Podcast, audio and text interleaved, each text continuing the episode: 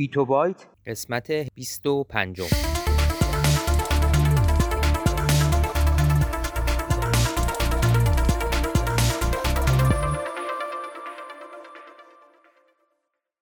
صدای ما را از آسمان نمای گنبد مینا در منطقه فرهنگی گردشگری عباس آباد تهران میشنوید.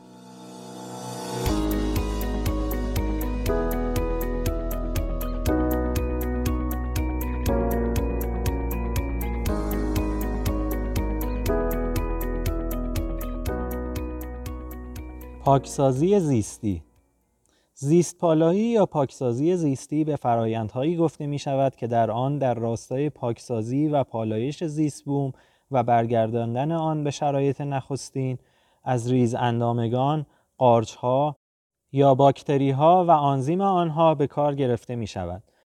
نمونه آشکار آن به کارگیری ریزاندامگان و باکتری ها در پاکسازی آلودگی های نفتی است. زیستپالایی یک تکنیک مدیریت زباله است و به استفاده از موجودات زنده برای حذف یا خونسا کردن آلاینده ها از یک وضعیت آلوده گفته می شود. بر طبق تعریف آژانس حفاظت محیط زیست ایالات متحده آمریکا زیست پالایی فرایندی است که به طور طبیعی از موجودات زنده برای تجزیه مواد خطرناک به مواد کمتر سمی یا غیر سمی استفاده می شود. به طور کلی فناوری ها می توانند به دو بخش در محل و خارج از محل تقسیم بندی شوند. زیست پالایی در محل شامل عملیات برای مواد آلوده در همان محل است. در حالی که عملیات خارج از محل شامل عملیات حذف مواد آلوده در جایی دیگر است.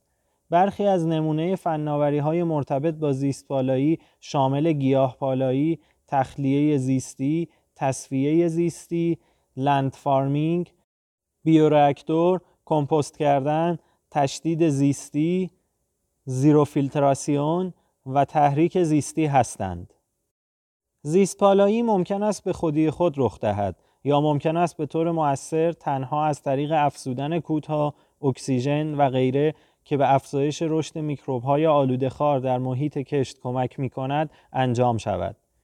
محققین نشان دادند که هوادهی خاکهای آلوده به مواد نفتی با استفاده از تکنیک land farming زیست پالایی را افزایش می دهد. خاک فاقد نیتروژن می تواند از طریق تجزیه بیولوژیکی برخی مواد شیمیایی آلی نیتروژن دار نیتروژن مورد نیاز را به دست آورد. همچنین خاک دارای مواد با ظرفیت بالای جذب آلاینده ها می تواند به علت اینکه دسترسی مواد شیمیایی به میکروب ها محدود است تجزیه زیستی ناچیزی داشته باشد.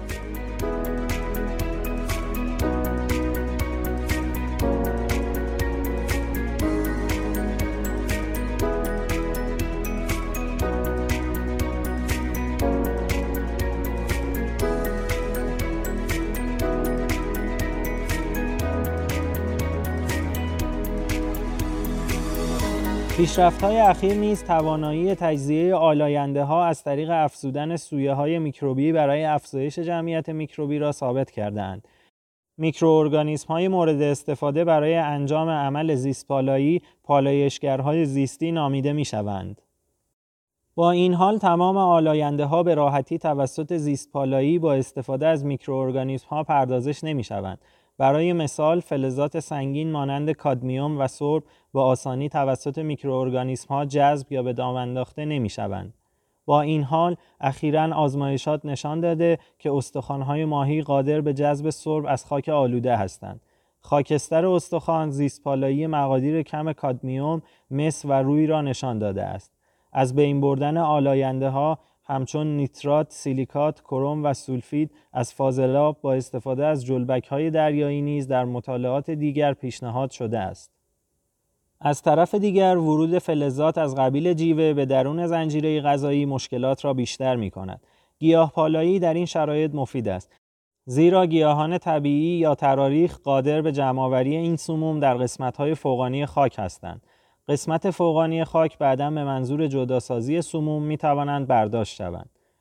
فلزات سنگین موجود در زیستوده برداشته شده می توانند سوزانده شوند یا حتی برای استفاده های صنعتی بازیافت شوند.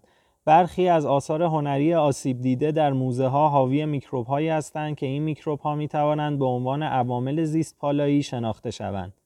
در مقابل این وضعیت آلاینده های دیگر مانند هیدروکربن های آروماتیک که معمولا در مواد نفتی هستند اهداف نسبتا ساده‌ای برای تجزیه میکروبی محسوب می‌گردند. حتی برخی خاکها تا حدودی ظرفیت خودپالایی دارند که این به دلیل حضور جوامع میکروبی بومی است که قادرند این ترکیبها را تجزیه کنند. از بین بردن طیف گسترده از آلاینده ها و مواد زائد از محیط زیست نیاز به افزایش درک ما از اهمیت مسیرهای مختلف و شبکه های تنظیمی چرخه کربن در محیط های ویژه دارد که این نیز قطعا باعث توسعه فناوری زیستپالایی و فرایندهای زیست تبدیلی می شود.